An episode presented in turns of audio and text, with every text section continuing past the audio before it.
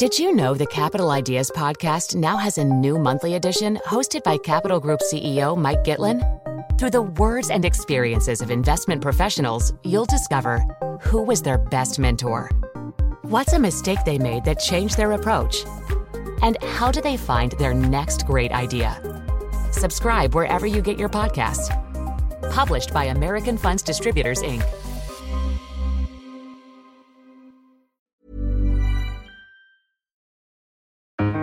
Hello, and welcome to the Rachman Review. I'm Gideon Rachman, Chief Foreign Affairs Commentator of the Financial Times. Welcome to the third and final podcast in our series on Bidenomics. The future of the American and global economies and President Biden's chances of re election may hang on the success or failure of the highly ambitious industrial and economic policies launched by the Biden administration. My guest this week is Adam Posen. He's president of the Peterson Institute for International Economics, which is, I think, the most influential economic think tank in Washington, D.C. Adam's a trenchant critic of America's new industrial strategy. So, what could go wrong with Bidenomics? Look, I talk about an industrial strategy and I choose those words explicitly because I think it goes to actually understanding what it is that the US has put in place across three big pieces of legislation infrastructure, semiconductors, and the Inflation Reduction Act, which really is a theory about long term public investment focused on areas of the economy where the private sector on its own is not going to generate enough output, enough capacity to meet our economic and national security goals. And it's targeted in those three areas in infrastructure and innovation and microelectronics and in clean energy. That was Brian Deese, one of the key architects of Bidenomics, speaking to me in the first podcast of this series. There's no doubt there's a lot of serious thinking about history, economics, strategy, and the green transition underpinning Bidenomics. But is the theory fundamentally flawed? That certainly seems to be the view of Adam Posen. So I began our conversation by asking Adam to outline his objections to Bidenomics. I'm totally in favor of public investment, and I understand and respect the motivation of the Biden administration on climate change, particularly that the US had to do something after inaction. But I hate the idea of too much subsidies going directly to private companies First off, it's not going to produce millions of manufacturing jobs. And most of the advocates have now backed off those claims. Second, and most importantly, perhaps, there's no way you avoid corruption issues when you start entrenching companies as preferred providers with protections, particularly trade protections, but also subsidies and government relationships. We've seen this with Boeing. We've seen this with the too big to fail banks. Third, I think that the international situation matters. We've seen already a huge escalation in essentially an arms race of subsidies between the EU, the US, China, among others. Similarly, the preferences for domestic production and domestic headquartered or owned production are crazy in terms of the technological outcomes we want, which leads finally to my concerns on the green front. Again, I support the fact that the Biden administration has reversed the terrible green policies of the Trump administration. I agree with them that the private sector alone isn't going to invest enough in green transition. The problem is if you do it this way, without any international agreements, without any international side payments to the rest of the world, I think we're at great risk of repeating what we did wrong with COVID vaccines. And as with the pandemic, and even more so with green technology, it's in all our interests to get the best green technology adopted as widely, as cheaply as possible. And this is going to work against it. So that is quite an indictment put all together. But I guess that the Brian Deeses of this world would probably say, look, what Adam is essentially arguing for is the status quo. And the status quo was not working. You can see it in widening inequality in the United States. You can see it in our failure to move on green technology. So something had to change, and this is our strategy. Yeah. So, as indeed reflects the strategy of Deese when he was in office and other advocates of this approach, it is one fix which deals with a thousand problems, and that's why they love it so much. We can deal with inequality. We can win districts away from Donald Trump. We can reverse climate change. We can change the neoliberal narrative. We can revolutionize technology, all just by spending some money in the hands of private companies. You know, am I advocating status quo? Not at all. I'm advocating that we have a global agreement to prevent subsidies that are distorting and try to have a global agreement to have common subsidies towards technology development. I'm for a global agreement that the US can lead or the US can do with EU, Japan, China, and others, excluding China if necessary, in which five or 10 cents of every dollar that gets spent goes into a kitty for transfer of technology to the developing world. I'm an advocate of much tighter regulation on the California model and subsidies of batteries and e vehicle charging stations and other things in the infrastructure, all of which would induce more change. I am in favor of consumer subsidies to buy green products without specifying where they come from. So, no, I'm not an advocate of the status quo. Yeah, and particularly, I think an important distinction you're making between subsidizing the consumer, making it cheaper for them to, say, buy an EV, and subsidizing producers. And it's I guess, producer subsidies that bring us to that old criticism of industrial policy that you're picking winners? You'll notice, Gideon, I didn't say that because I think that actually misses the point. If we waste a lot of money, but we get green transition and we get no more neo fascist anti democracy party in the US, it's worth whatever amount of money we spend. If we happen to benefit a few rich people along the way or make a few rich people along the way. Just as with bailouts of banks, you know, that's an, a side effect of a good policy. So my complaint is very definitely not about the picking winners. My complaint is it doesn't work. My complaint is that there is a better alternative that is still more activist. And my complaint is that the Biden economics approach is missing fundamentally our interest in getting the green technology from wherever out as widely as possible and by missing that if you don't do consumer subsidies and r&d subsidies and infrastructure subsidies but instead do producer subsidies you get this kind of political entrenchment and corruption. Okay, so I think a counter argument would be well, actually, uh, and I think Brian Deese said this on the podcast, by accelerating the development of green technology in the United States, by throwing a lot of money at it, we're not saying this technology will only be used in America. So we're actually creating a global benefit because we will have a very focused attempt to produce this technology and we will then share it with the world. So what's wrong with that? Because the fact that we will share it with the world is the important part. And we know from direct experience with the pandemic while Deese was in office that the US and Europe did do good things to get vaccines out there. And in interaction with other players, they reneged on commitments to developing economies. They hoarded PPE, they hoarded vaccines before distributing them. They charged outrageous rates rather than resettling at lower intellectual property charges and letting others produce on license agreements. They battled with the Chinese and the Russians and others who were purveying alternative vaccines. And the point is, this wasn't a one off. This is how it works when you get the government involved in this, unless you make dedicated international efforts to avoid this. And it's not that the US is going to give it away. And it's not necessarily that the US will develop the best technology because other places also have scientists. So, and what's more important is that we get the best technology out there for the sake of the global climate. But does the pandemic analogy really work? Because that was a very specific thing where there was, for a period, a shortage of vaccines. Hard to say, look, we're going to prioritize foreigners as much as we are our own citizens. But this is very different. I mean, people talk about a climate emergency, but it's evolving over decades. I completely reject that. The incentive structure is exactly analogous.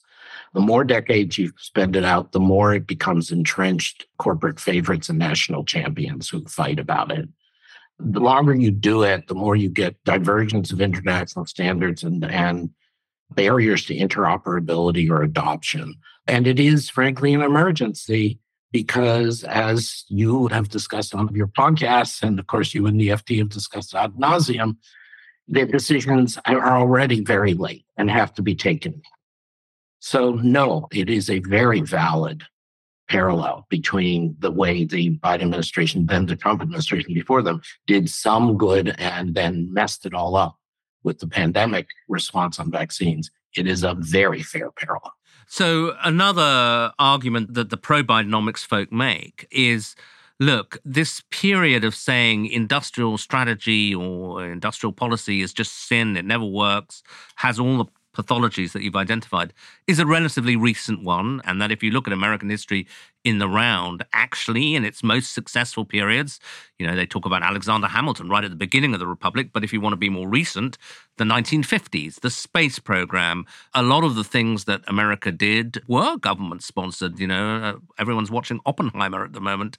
That was government getting deeply involved in the development of world breaking tech. So this can work that can work. This, meaning the specific Biden economics policies, probably won't. I don't know how much it's a tactic of disinformation or a genuine confusion and wishful thinking on the advocate's part. But US government intervention in the form of building infrastructure, subsidizing research, providing patent protection, investing in education and skills training, all of which are very productive. That's really what the space race was about in the 50s and 60s. Some of it was commissioned through private sector, but you know, NASA and DARPA and other government agencies controlled it. I mean, talking about Oppenheimer, the movie, which is wonderful, you know, Los Alamos and the Tennessee Valley Authority turning into the uh, uranium production there and in Washington, those were government owned and sponsored institutions. Those were government run. Those were not entrenching private sector. Those also were different technologies because the whole point was, in the sense of the space race, in the sense of the nuclear weapons program, that you didn't want the technology to spread, unlike, say, vaccines or green climate change technology, when it's in our interest to spread it as widely as possible. So that characterization is completely false. If they were going to triple the budget of all the R&D in the US government and say we're going to subsidize the hell out of the US federal workforce in science. I'd much rather have that than what they're doing.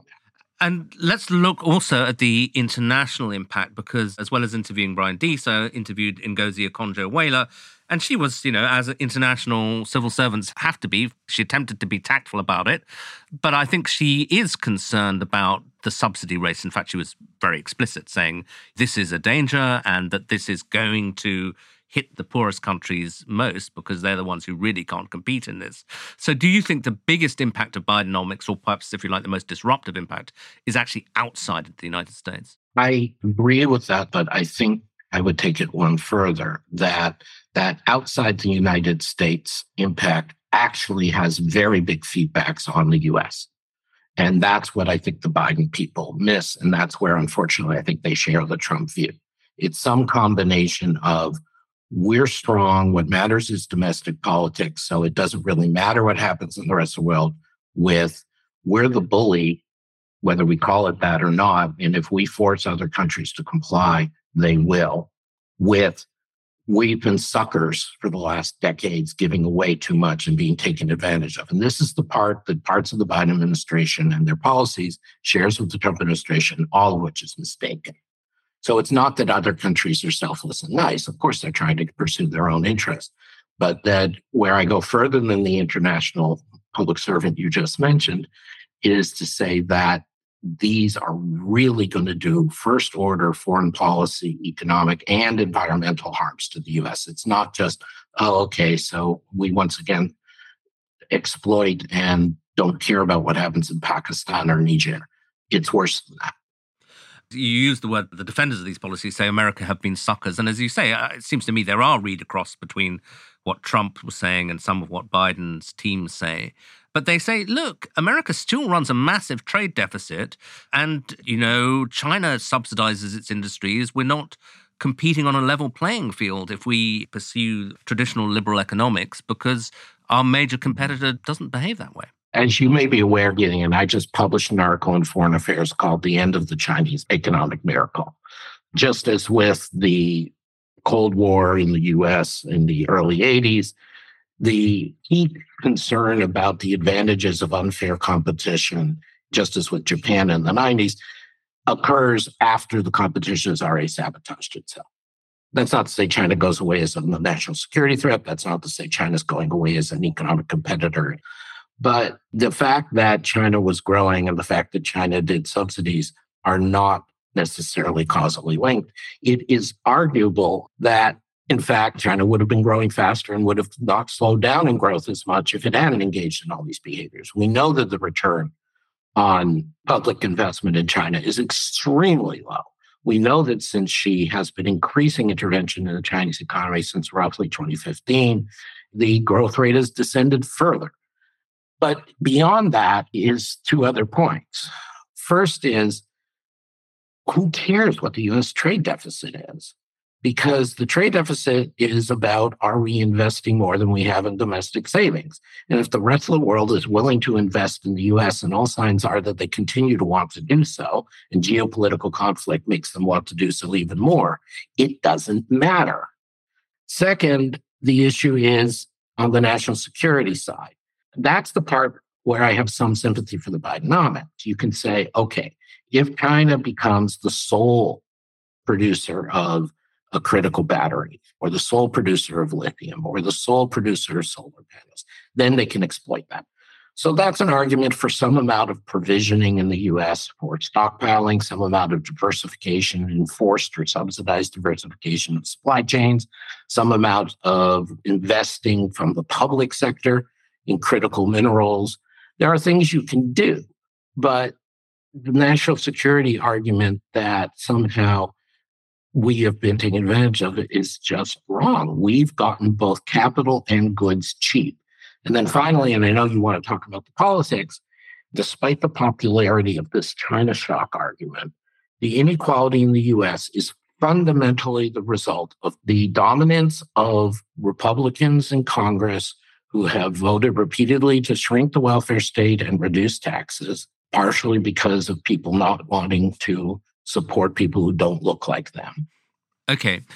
You're right. I do want to get to the politics. I'll close out with a question about the election. But before we get to that, I just want to get your sense of where you think the center of the debate lies in the United States right now, because the arguments you're making, I would have regarded as completely mainstream.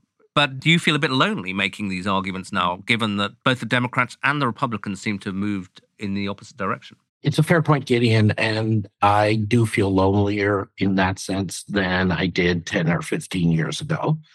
But my concern is to have people advocate the right policies and do the right policies. And there are long periods in the US where Congress and presidential administration, sometimes together, sometimes one more than the other, have pursued bad policies. What the Trump administration and the slight correction from the Biden administration have done on immigration for the last several years is shameful. And I will say that, and all the evidence is that it's shameful. And it doesn't matter whether it's popular or not. But I think also, I would say the anger that a lot of people have in Washington and that's sort of spread out against elites or against neoliberalism is against the wrong neoliberalism. The neoliberalism that failed was the excessive financial deregulation and light touch supervision of the 90s and early 2000s.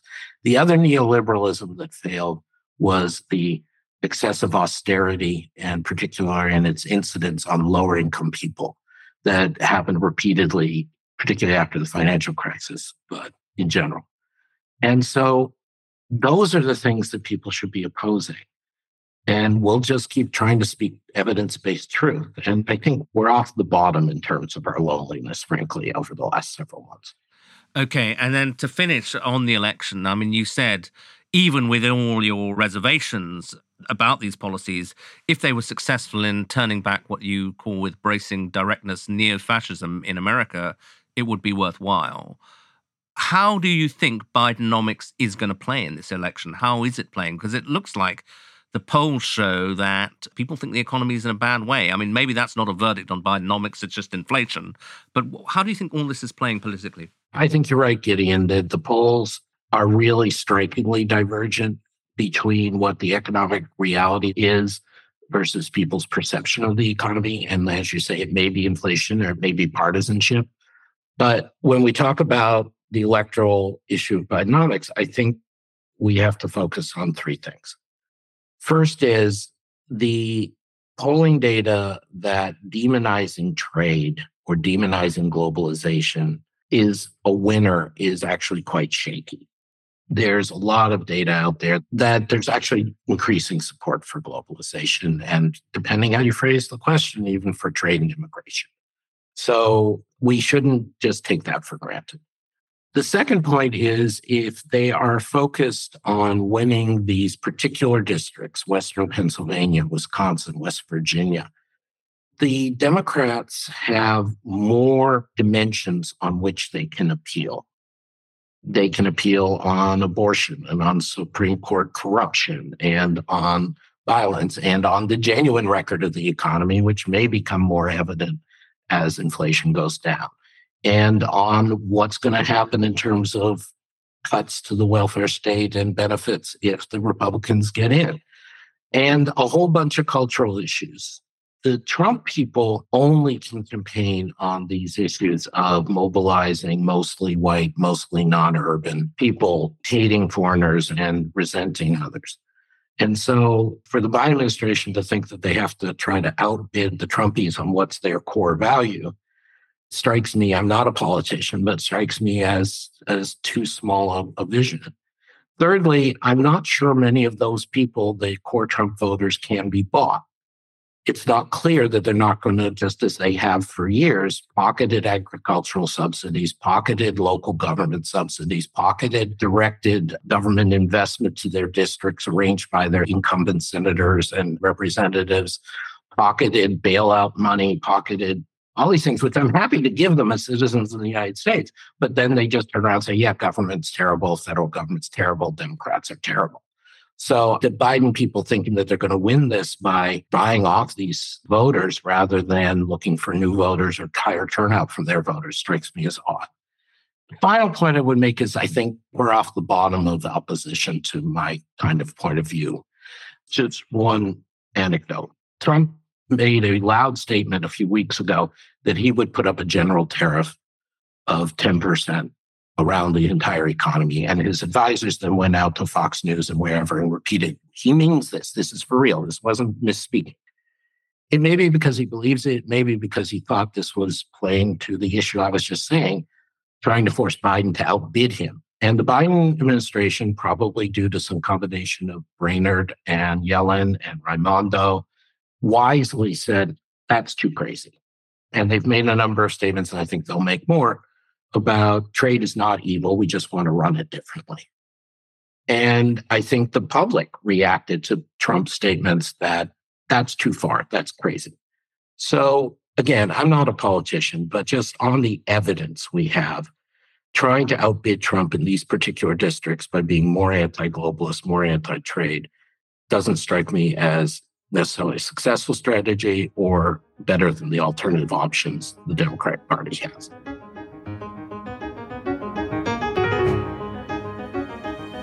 Was Adam Posen, president of the Peterson Institute in Washington, ending this edition of the Rachman Review. And that's the end of this series on Bidenomics, which I hope you enjoyed. Next week, we'll be returning to our normal diet of geopolitics, with a look at the turmoil in the Sahel region of Africa and the collapse of French influence there. So please join me again for another edition of the Rachman Review.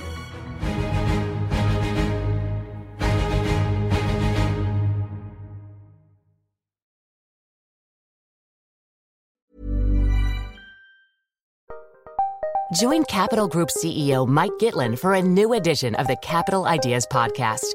In unscripted conversations with investment professionals, you'll hear real stories about successes and lessons learned, informed by decades of investment experience. It's your look inside one of the world's largest asset managers. New episodes are available monthly. Subscribe wherever you get your podcasts. Invest 30 minutes in an episode today.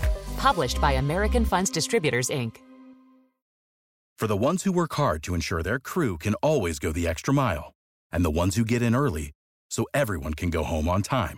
There's Grainger, offering professional grade supplies backed by product experts so you can quickly and easily find what you need. Plus, you can count on access to a committed team ready to go the extra mile for you. Call, clickgrainger.com, or just stop by. Grainger, for the ones who get it done.